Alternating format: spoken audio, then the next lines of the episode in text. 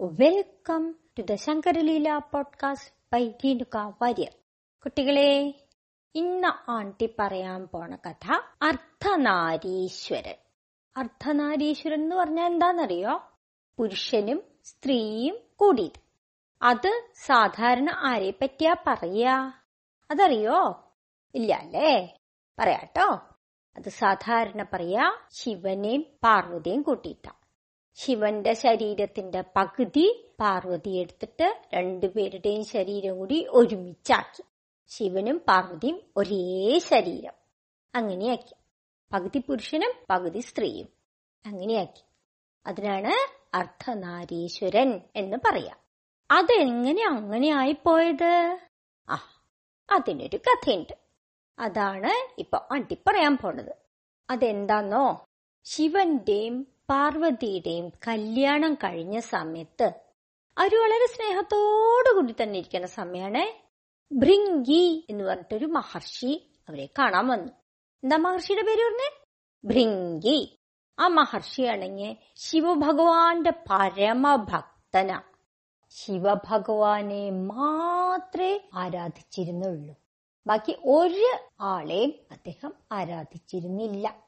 ശിവഭഗവാൻ കല്യാണം കഴിച്ചതൊന്നും ഈ ഭൃങ്കിക്ക് ബാധകമല്ല. അദ്ദേഹം അത് കണക്കാക്കിയിട്ട് പോലും ഇല്ല. അതുകൊണ്ട് എന്തായിന്നറിയോ ഈ ഭൃങ്കിയെ എന്തു ചെയ്തുന്നോ? അദ്ദേഹം ശിവഭഗവാനെ മാത്രം പ്രദക്ഷിണം വെച്ച് നമസ്കരിച്ചു. പാർവതി ദേവിയെ മൈൻഡ് ചെയ്ത് പോലും ഇല്ല. അപ്പൊ സാധാരണ എല്ലാവർക്കും എന്താ ഉണ്ടാവുക ഒരുമിച്ചിരിക്കുന്ന രണ്ടുപേരെ കണ്ട് ഒരാളെ മാത്രം നമസ്കരിച്ചിട്ട് മറ്റാളെ മൈൻഡ് ചെയ്യുകയും കൂടി ചെയ്യാണ്ടായ? എന്താ ഉണ്ടാവുക ആ തന്നെ സങ്കടം വരില്ലേ? ഭൃങ്കി പോയി കഴിഞ്ഞപ്പോ പാർവതി ദേവി ഇങ്ങനെ വിഷമിച്ചിരിക്കുന്നുണ്ട്.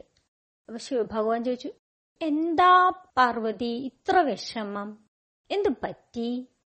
പാർവതി ദേവി പറഞ്ഞു ഏയ് ഒന്നുമില്ല. അല്ല എന്തോ ഉണ്ടല്ലോ. പറയൂ. ഇല്ലാന്ന് പറഞ്ഞില്ലേ? അല്ലല്ല എനിക്കറിയാം. എന്തോണ്ട് പറഞ്ഞേ പറ്റും. അപ്പൊ പാർവതി വളരെ വിഷമത്തോടുകൂടി പറഞ്ഞു കണ്ടോ ആ ഭൃങ്കി ചെയ്തത്? അദ്ദേഹം അങ്ങേ കാണാൻ വന്നു. ശരി. അദ്ദേഹം അങ്ങയുടെ പരമഭക്തനാണ്. ശരി. പക്ഷേ അങ്ങിപ്പോ ഒറ്റയ്ക്കല്ലല്ലോ. അങ്ങ് വിവാഹിതനല്ലേ? അപ്പൊ ഭാര്യയും ഭർത്താവും ഒരുമിച്ചിരിക്കുന്ന സ്ഥലത്തേക്ക് വന്ന് ഒരാളെ മാത്രം നമസ്കരിച്ചാൽ മറ്റേയാൾക്ക് എന്തു തോന്നും? വിഷമാവില്ലേ? ശിവൻ പറഞ്ഞു ഉം അത് ശരിയാണ്. പക്ഷെ ഇനിയിപ്പോ എന്താ ചെയ്യ നമുക്ക്? അപ്പൊ പറഞ്ഞു നാളെ മുതൽ നമ്മൾ രണ്ടുപേരും ഒരു സിംഹാസനത്തിലാണ് ഇരിക്കാൻ പോണേ. രണ്ട് സിംഹാസനത്തിൽ ഇരുന്നുകൊണ്ടല്ലേ ഇപ്പൊ കുഴപ്പമായത് അപ്പൊ ശിവഭഗവാൻ പറഞ്ഞു ആ ശരി കുഴപ്പമില്ല. പിറ്റേ ദിവസവും ഭൃങ്കി കാണാൻ വന്നു. അപ്പോ ഉണ്ട് ശിവനും പാർവതി എങ്ങനെയായിരിക്കണേ? ആ തന്നെ. ശിവഭഗവാന്റെ മടിയിലാണ് പാർവതി ദേവി ഇരിക്കണത് ഒറ്റ സിംഹാസനത്തിൽ ഇരിക്കണ്ടേ? അപ്പോ ഈ ഭൃങ്കി എന്ത് ചെയ്തു എന്നറിയോ? അദ്ദേഹം ഒരു വണ്ടിന്റെ രൂപം പൂണ്ട് ശിവഭഗവാനെ മാത്രം പ്രദക്ഷിണം വെച്ച് നമസ്കരിച്ചു. പാർവതി ദേവി അപ്പോഴും മൈൻഡ് ചെയ്തില്ല. അതാണ് ആ ഭൃങ്കി മഹർഷിയുടെ ഒരു ധാർഷ്ട്യം. എനിക്കിഷ്ടമുള്ള ആളെ മാത്രമേ ഞാൻ പൂജിക്കുള്ളൂ നമസ്കരിക്കുള്ളൂ. ബാക്കിയുള്ളവരൊക്കെ പൊക്കോട്ടെ എനിക്ക് വിരോധമില്ല. ആ മനോഭാവം പാടുണ്ടോ? പാർവതിദേവിക്ക് പിന്നെയും ദേഷ്യം വന്നു. ആ അങ്ങനെയാണോ? ഇങ്ങനെയാണെങ്കിൽ ഇനിയൊരു കാര്യം ഞാൻ പറഞ്ഞേക്കാം. നമ്മുടെ രണ്ടു പേരുടെയും ശരീരങ്ങൾ കൂടി ഒന്നാവണം. ഒരു പകുതി അങ്ങും ഒരു പകുതി ഞാനും എന്ന് പറഞ്ഞു ശ്രീ പാർവതി. പറഞ്ഞപ്പോഴും പരമശിവൻ പറഞ്ഞു ആയിക്കോട്ടെ നമുക്ക് അങ്ങനെ തന്നെയാവാം. അതിന്റെ പിറ്റേ ദിവസം ഭ്രിഞ്ഞി വന്നു. നോക്കിയപ്പോ എന്താ? ശരീരത്തിന്റെ ഇടത്തെ ഭാഗത്ത് പാർവതി ദേവി വലത്തെ ഭാഗത്ത് പരമശിവൻ. അങ്ങനെ ഒട്ടിച്ചേർന്നിരിക്കുന്നു. അപ്പം ഭൃങ്കി ഒന്ന് ആലോചിച്ചു. എന്ത് ചെയ്തു എന്നാ ഒരു വണ്ടിന്റെ രൂപെടുത്തിട്ട് അദ്ദേഹം ശിവഭഗവാനെ മാത്രം പ്രദക്ഷിണം വെക്കാനായിട്ട് ഒരു തേനീച്ചയുടെ രൂപം പൂണ്ട് ഈ ശിവഭഗവാന്റെയും പാർവതി ദേവിയുടെയും കൂട്ടിയൊട്ടിയിരിക്കുന്ന ഭാഗമുണ്ടല്ലോ. അതിന്റെ ഉള്ളുകൂടെ തുളച്ച് കയറി ശിവഭഗവാനെ മാത്രം പ്രദക്ഷിണം വെച്ച് നമസ്കരിച്ചു. അപ്പൊ പാർവതി ദേവിക്ക് ഭയങ്കരമായിട്ട് ദേഷ്യം വന്നു. ഇത്രയും അപമാനം ഒരാൾക്കും സഹിക്കാൻ പറ്റില്ല. ഇത് വളരെ കൂടിയ അപമാനായി പോയില്ലേ?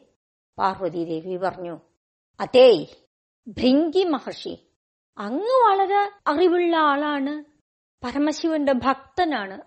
പക്ഷേ അങ്ങയ്ക്ക് ശക്തിയില്ലാതെ ശിവന് നിലനിൽപ്പില്ല എന്നുള്ള അറിവ് പോലും ഉണ്ടായില്ലല്ലോ. അപ്പൊ ഞാൻ അങ്ങേ ശപിക്കാൻ പോവാണ്. അങ്ങയ്ക്ക് അമ്മയിൽ നിന്ന് കിട്ടിയ ഗുണങ്ങൾ ഒന്നുമില്ലാതായിപ്പോട്ടെ. അതായത് എന്താന്നറിയോ? സൃഷ്ടിയിൽ ഈ എല്ല് പല്ല് അങ്ങനെയുള്ള സാധനങ്ങളൊക്കെ ഉണ്ടല്ലോ. അതൊക്കെ നല്ല കട്ടിയുള്ളതല്ലേ? അതൊക്കെ അച്ഛലിന് കിട്ടണേ. മറ്റ് രക്തം മാംസം അങ്ങനത്തെ സോഫ്റ്റ് സോഫ്റ്റായ സാധനങ്ങളൊക്കെ ഉണ്ടല്ലോ. അതൊക്കെ അമ്മേന്നാ കിട്ടുക. അപ്പൊ പറഞ്ഞു നിങ്ങൾക്ക് സൃഷ്ടിയുടെ സമയത്ത് അമ്മയിൽ നിന്ന് കിട്ടിയിട്ടുള്ള എല്ലാ സാധനങ്ങളും നശിച്ചു പോട്ടെ. എന്നിട്ട് ശപിച്ചു. അപ്പോഴെന്തായി? ഭൃങ്കിയുടെ മാംസളമായ ഭാഗങ്ങളൊക്കെ. എല്ലല്ലാതെ രക്തം മാംസം ഇതൊക്കെ അങ്ങോട്ട് നശിച്ചുപോയി അദ്ദേഹം ഒരു അസ്ഥികൂടം മാത്രായിട്ട് താഴെ വീണു. താഴെ വീണിട്ട് നോക്കിയപ്പോ എന്താ? എണീക്കാൻ പറ്റണ്ടേ? എണീക്കാനേ പറ്റണില്ല. മാംസം ഇല്ലെങ്കിൽ കൈയും കാലും ഒക്കെ എങ്ങനെയാ മടക്കുക? പറ്റുമോ മാംസം ഉണ്ടെങ്കിലല്ലേ മടക്കാനൊക്കെ പറ്റുള്ളൂ? കൊറേ ശ്രമിച്ചു നോക്കി. ഒരു രക്ഷയില്ല.